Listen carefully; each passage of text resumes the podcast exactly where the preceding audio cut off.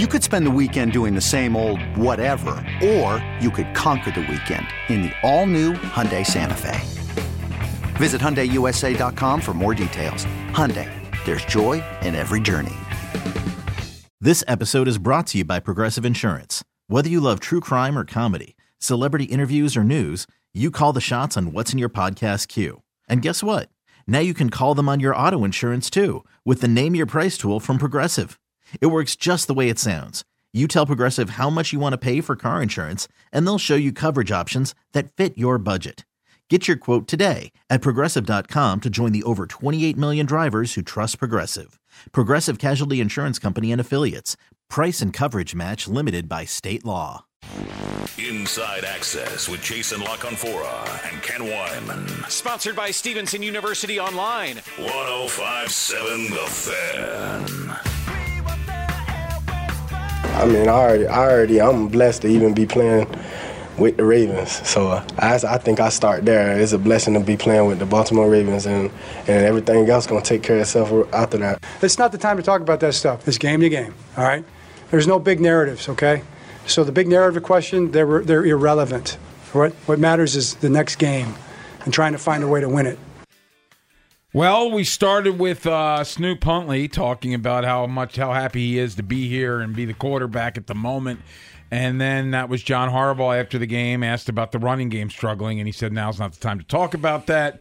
And it's inside access here on a Tuesday. We did find out on Schefter reporting that Lamar Jackson has a sprained PCL. This is usually something that keeps people out one to three weeks. So we have a little more information on that. As we've been saying, we said yesterday, we do not expect him to play Sunday. He's in not Pittsburgh. playing Sunday. Yeah, so maybe in Cleveland the following week, which is on a Saturday, but uh, I think it's Atlanta at home at the Yep. earliest. Me too. Um, and that again, it's dependent on how he feels as well. Um, well, obviously, yeah. I mean, wh- where you know, what's his comfort level with the injury? Um, look, like the elephant in the room, he doesn't have a contract. It's year five. He doesn't have a contract. The last time he was out there, he was getting destroyed. They had a left tackle out there. He's not a left tackle, and what did he get hit four times in the little bit that he played?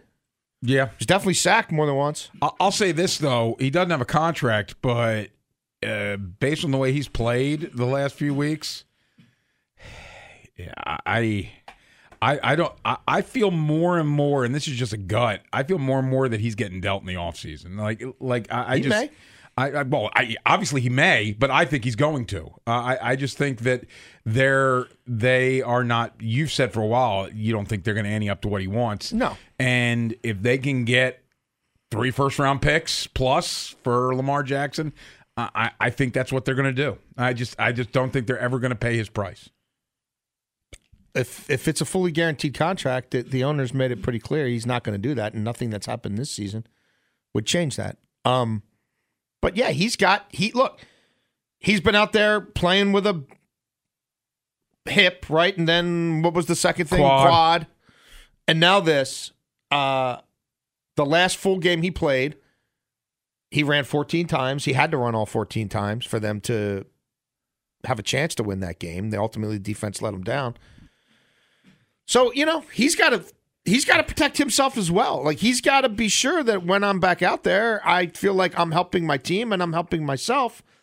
Um, because like 65 percent of Lamar or 70 percent of Lamar, especially with this crappy cast around Yeah. him, it ain't going to look good for him or them. So. Bottom line, they don't really have an identity on offense No. right now. He is their offense, and he's not playing for, I'm going to say conservatively, two weeks. I think he pro- he has a good shot of missing all three, in in my opinion, because with the contract looming, the last thing he wants is to suffer a more serious injury, tear some ligaments up. And if he was to come back after the three weeks, you get the two games, Steelers, Bengals, and then hopefully the Ravens are in the playoffs and he can knock off some rust there. But you can't take any chances. And with how this offensive line is now, and we're going to get more into it after the break, He's not getting any help from his running backs. That's well documented. Last four games, one game, running backs have averaged over four yards per carry. We thought they had an identity after that, that first half in Tampa. That hasn't come to fruition. He isn't getting any help from his receivers. No one provides YAC on this football team since Rashad Bateman's gone down.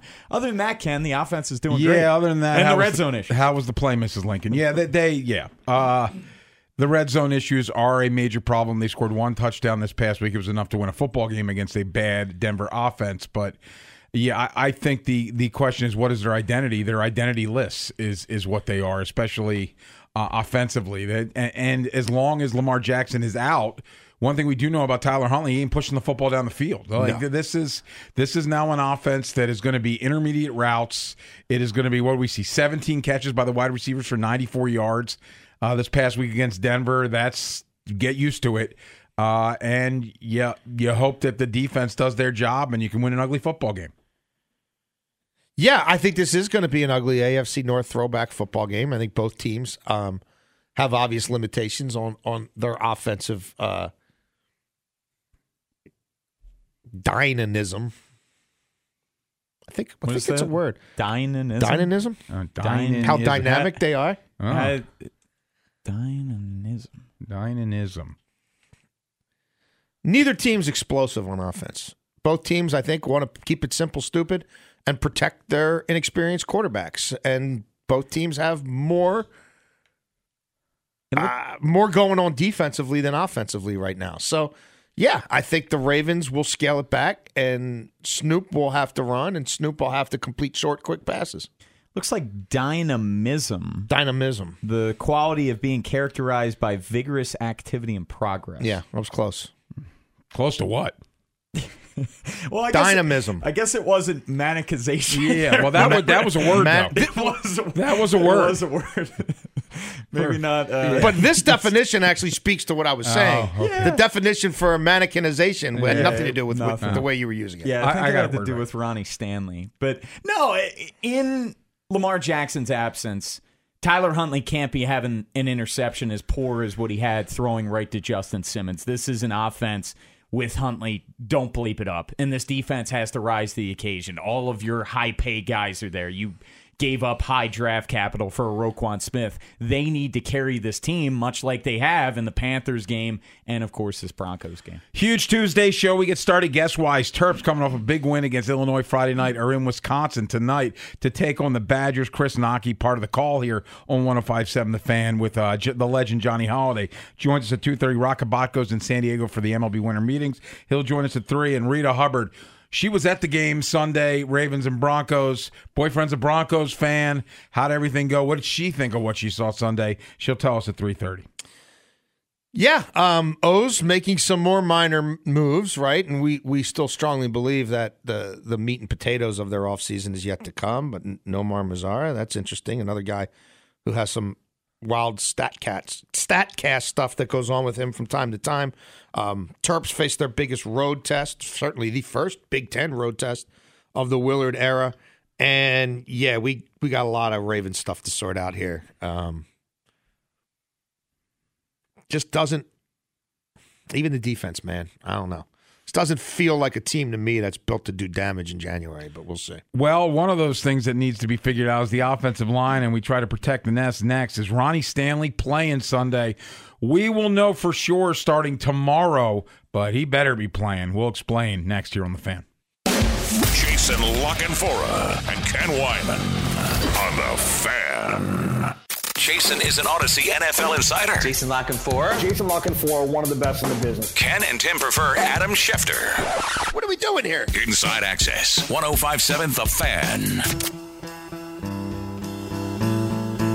Yeah, you know, we'll just see how it goes. You know, I'm uh, very hopeful for that, for sure. Harbs asked, excuse me, yesterday about Ronnie Stanley's status. We'll see how it goes, but they're going to need him to protect one Tyler Huntley on Sunday against Pittsburgh, Jason. They are, GG, they are going to need Ronnie Stanley to protect that nest. And this is the Protect the Nest segment, presented as always by our friends at Baltimore Equitable Insurance. Baltimore Equitable Insurance offering perpetual homeowners insurance in Maryland and Pennsylvania. Shouldn't you get all your money back? Of course you should. And yeah, I don't know whether the Ravens should or shouldn't get Ronnie Stanley back, but they badly need Ronnie Stanley. Um, we've seen the offense uh, stagnate and and suffocate without him. Not that his return's going to fix everything, but man, um, now with the backup quarterback in, now with even less dynamism in the run game without Lamar.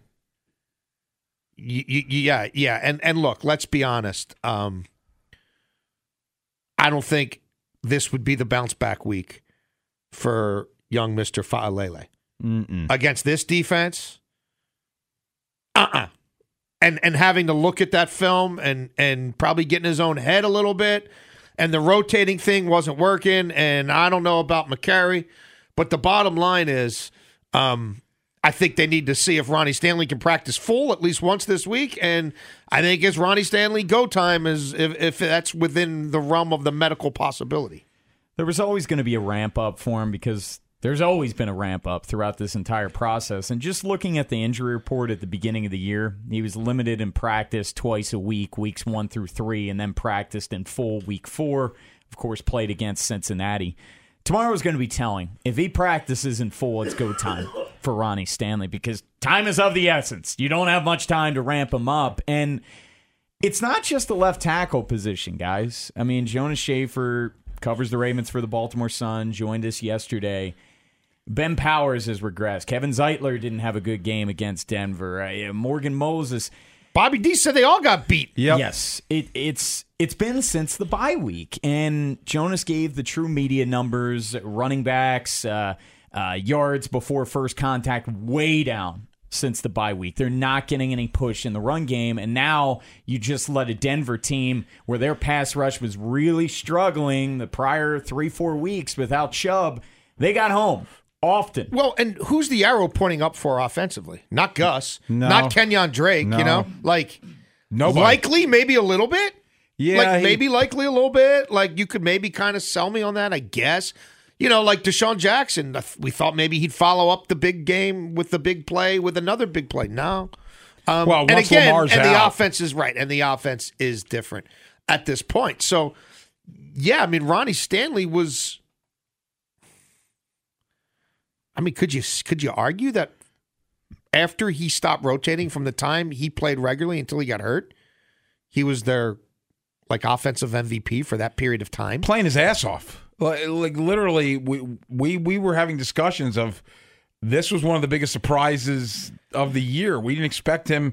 A, we didn't we weren't confident he was going to play regularly, and B, to be playing at his 2019 form was completely unexpected. But that's what we were seeing until he got rolled on. But not shocking that there's another that there would be another deal with the ankle to come, Sure. just because of Well, it's the, football. the con- well, just because of how significant of an issue that Yeah. has been for him for so long, and the position he plays, and people roll up on you, and people get you from behind. I mean, just the nature of the beast.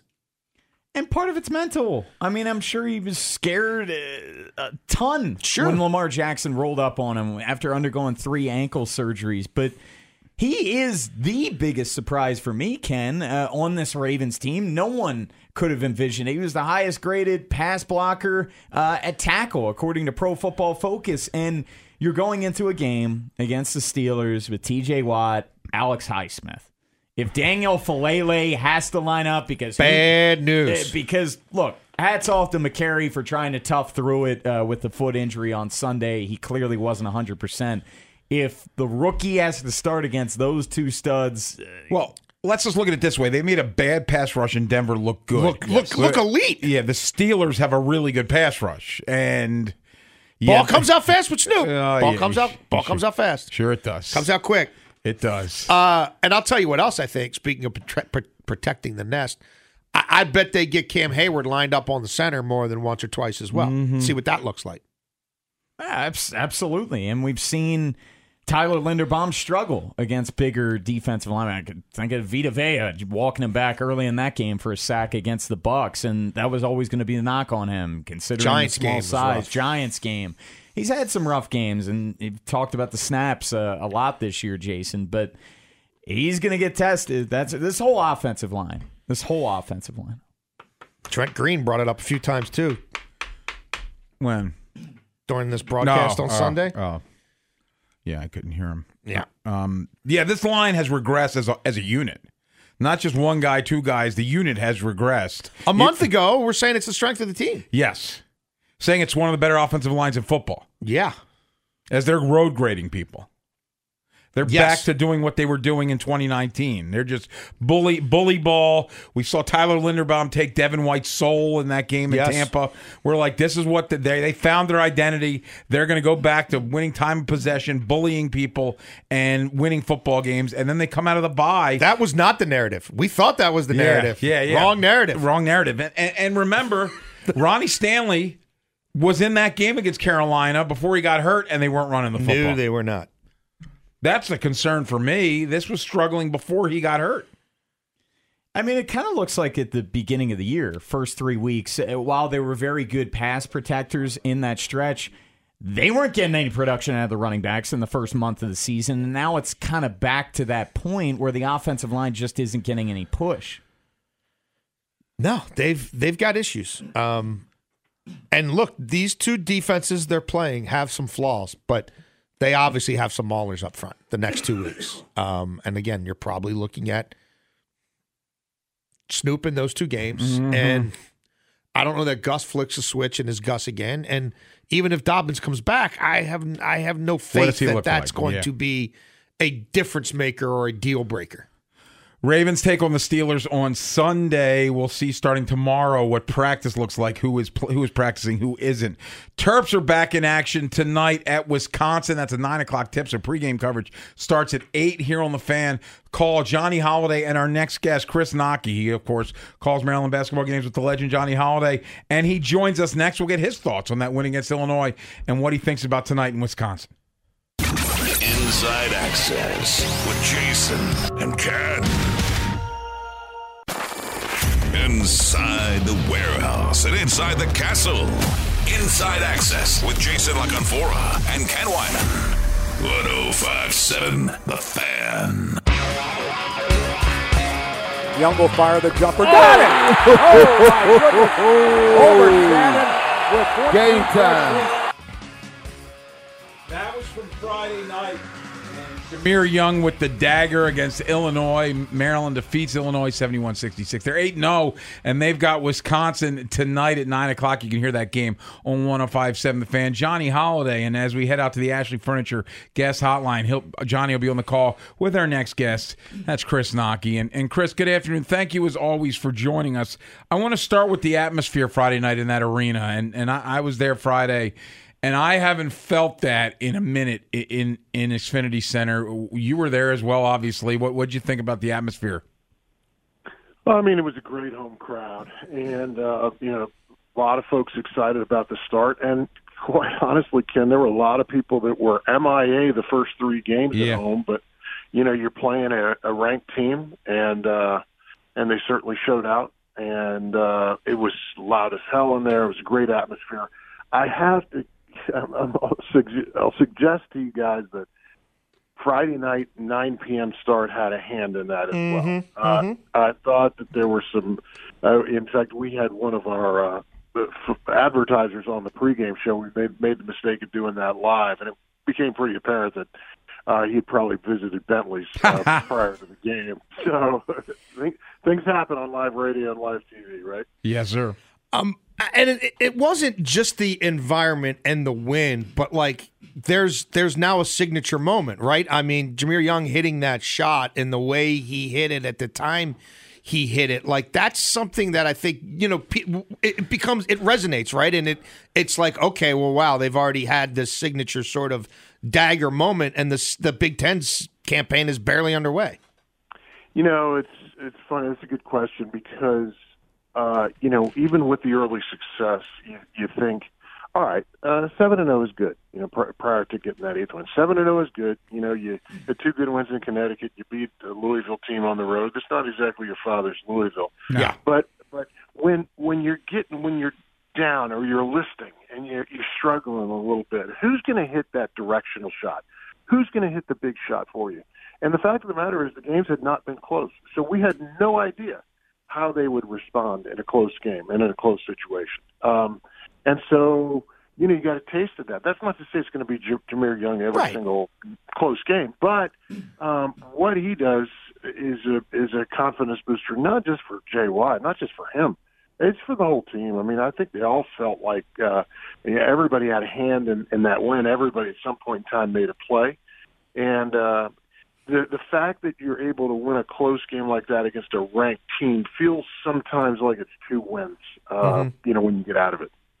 Chris Jahmir Young was awesome, but I want to get to the holdovers. Uh, Keem Hart was really good. Donta, Donta Scott was great. Ian Martinez off the bench. Julian Reese didn't have his best game for sure, but all of those guys, and Kevin Willard had to re recruit them, and Donta Scott completely transformed his body. I mean, how much credit should Kevin Willard get for all of their uh, success this year? Well, I mean, he certainly deserves a line share for sure. But you know, I, I'll take Donta for instance. It's Donta that busted his ass and lost the 28 pounds. I mean, that that requires enormous for a for a kid for a male 21, 22 years old who's always been big. You know, that requires an unbelievable commitment. And uh um, you know, obviously part of that is the buy-in of of Willard, uh, but part of it I think is Donta looking at his future and you know what the future holds for him. And and he would always be limited by his body type or the body type that he had previous to this year. He looks like a completely different kid playing like a different guy. And all these guys are playing like they're a year older which in fact they are and you're supposed to mature and get better and take that next step. Um you mentioned Hakeem Hart I I honestly believe is probably one of the more underrated players not just in the Big 10 but in college basketball. He does does everything. You know, he defends really well. He, he rebounds. Uh, he makes shots. Uh, I mean, I they they look a little ungainly Yes. a little bit. The release is a little bit in front of his face. But damn, if those things aren't going in, and um, you know, he's a huge part of the equation. Talking to Chris Noggies Inside Access here on the fan. It does feel like Akeem Hart gains three inches every year too. Uh, like he's Yeah, right? he seems bigger every single year. Uh, Uh, the, the other thing is he could, he could come out with like a Spider-Man jersey on because his arms are so long. Yeah. You know, uh, it's it's crazy the the number of loose balls he gets to. So let, let's talk about what did you think about this team coming in, where they are now. Uh, The, what they are is probably somewhere in the middle, but like, how good did you think this team could be when the year started? Well, I, I you know, I, I had access to them, so I saw some of the practices early on, and I could tell how hard they were working defensively. The thing that I wondered about, and I, I wasn't alone, uh, but the thing you wondered about was where are they going to get the points? Where where are all the points coming from? Where are they going to come? You know, when it's crunch time, you know, those types of things. Because offensively, they shoot a lot of threes. Uh, it's interesting too. Kevin Willard never once says a word to these guys about shot selection. He lets them play, lets them play very freely offensively. Where he's a madman is talking to them about defense and what's going on on the defensive side of things. But uh, they've they've come a, a long, long way uh, offensively just in the last three weeks or so, and they really turned the corner up at Mohegan Sun when they blasted Miami and St. Louis and scored 90 points in both those games, uh, 90 plus in one of those, and and did it really easily. Um, and I think that for the most part, that's been the biggest surprise to me in in terms of their progression over the first uh, month or so of the season. As to where they go, the ceiling, I think you're always a little limited by the, the development or the lack thereof of your bench.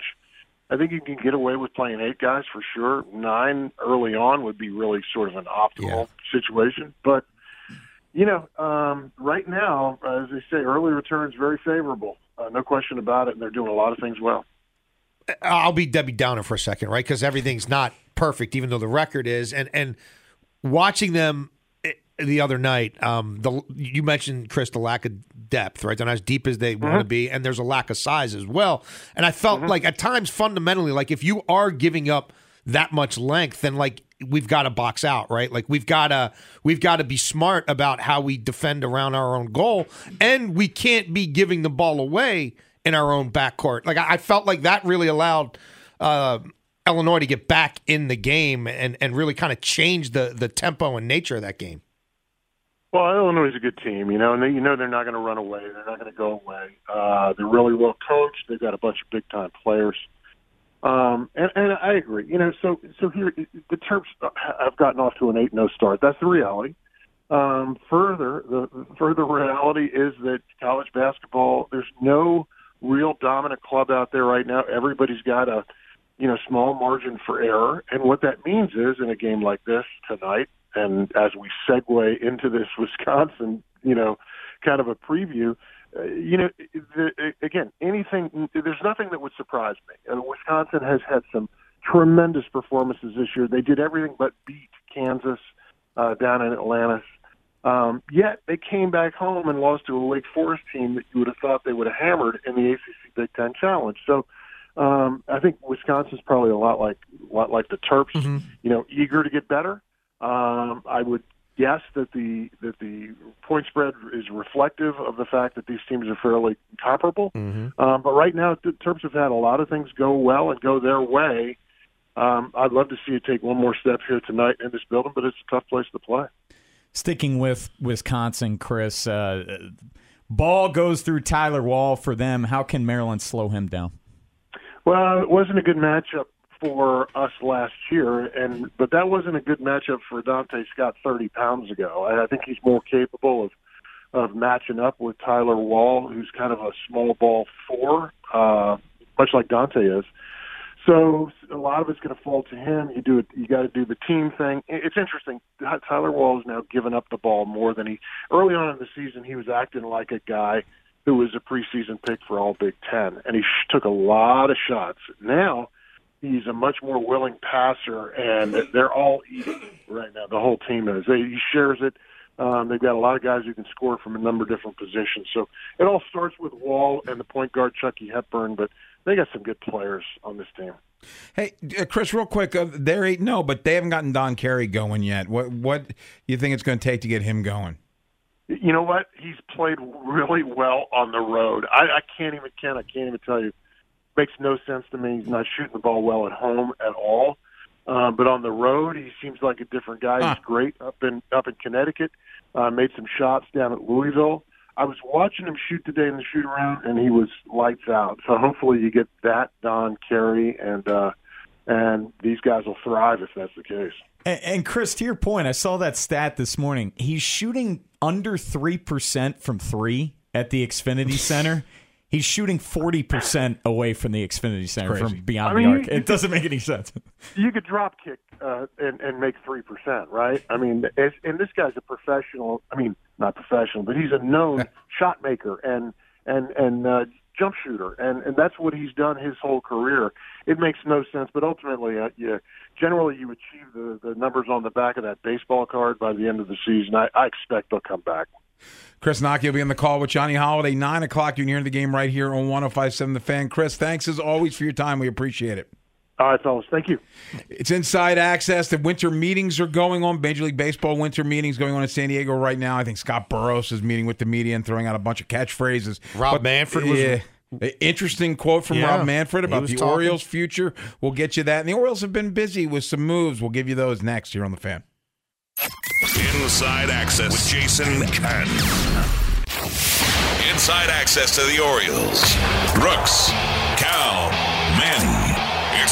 Corner with Jason, Ken, the Fan. Sponsored by Home Life Roofing and Remodeling. Call Home Life Roofing and Remodeling today for your free estimate and to learn more about their $47.99 roof and gutters offer. Visit homeliferoofing.com or call 410 864 0178. Look, uh, I, I, rattled that word off in, in Texas. Um, you know, I feel very organically that is what I meant. Um, and I mean that I think that this team is going to continue to get better from this point forward. We're sitting here with this young nucleus that's extremely talented, that's going to be here for a long while. We're sitting on the number one farm system. We've got a um, roster and a uh, payroll that we can custom build over the next few years because right now we don't have any long term contracts to build around. And this, you know, not a specific proclamation for we're going to do it all at once in the 2023 winter meetings, um, but that the next several years of baseball in Baltimore is going to be excellent. That's Mike Elias speaking at the winter meetings yesterday, and he was clarifying his liftoff comment from late in the season when he was down in Texas saying it's liftoff time. And to me, he's just saying, look, don't expect them to spend $600 million this offseason, but they are looking into anything and everything they can to make this team better. obviously with the Orioles not doing anything significant yet, right? They're working the margins of the roster. They're they're looking at their depth. They're looking at um, down rotation pitching rather than top of the rotation pitching at this point. Not that they're not negotiating for that um, through trade or free agency, but there's not a whole lot of there there, right? So everybody now is freaking out. I shouldn't say everybody, but a lot of people freaking out like, oh, Mike Elias is walking it back. This isn't going to be what I we thought it was going to be. There's a lot of that going around out there.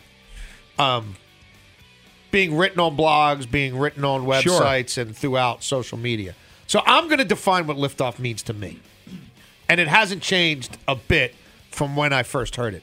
Liftoff to me means two to three significant acquisitions or transactions this offseason that greatly bolster the high end margins of this roster, not the low end margins. That could mean extending Adley Rutschman, trading for Pablo Lopez, and adding a legitimate free agent bat, right? It could mean signing Rodon, trading for an everyday bat, and extending Gunnar Hen. You know what I mean? There's different buckets Yeah. it could come from, but like two to three significant things that happen. Now, that never meant Verlander for me. That never meant Trea Turner for me. No. That never meant Carlos Correa for me. So I'm looking at it with my blinders on. Nothing has changed. He's out there trying to lay the groundwork for major moves.